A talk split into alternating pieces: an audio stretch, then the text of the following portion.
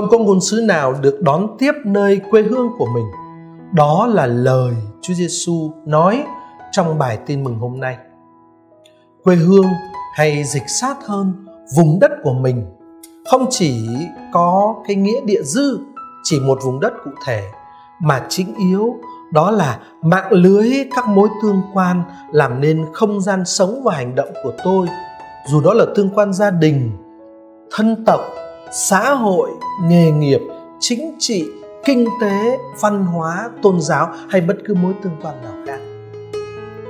Vị ngôn sứ đích thực không được phép coi sự hài lòng của các yếu tố trong các cái mạng lưới đó là tiêu chuẩn hành động của mình, bởi vì như lời Chúa Giêsu nói, không một ngôn sứ nào được chấp nhận nơi vùng đất của ông ta.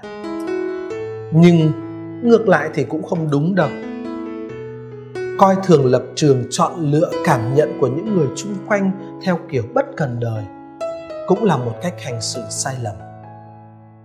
Thế vấn đề quan trọng đối với một vị ngôn sứ đích thực là Thiên Chúa đang nghĩ gì, muốn gì và đánh giá như thế nào. Và ở trong cái mối bận tâm đó, vị ngôn sứ sẽ xem xét giá trị của ý kiến, của nhận định, của lập trường mà những người khác có về bản thân mình. Không coi thường ý kiến của những người chung quanh, mà cũng không để mình bị những ý kiến ấy chi phối, không lấy những ý kiến đó làm tiêu chuẩn cho cuộc đời của mình. Người môn đệ và ngôn sứ đích thực chỉ quan tâm đến một điều thôi, đó là thánh ý và chương trình của Thiên Chúa. Bởi lẽ không một ngôn sứ nào được chấp nhận nơi vùng đất và mạng lưới của mình.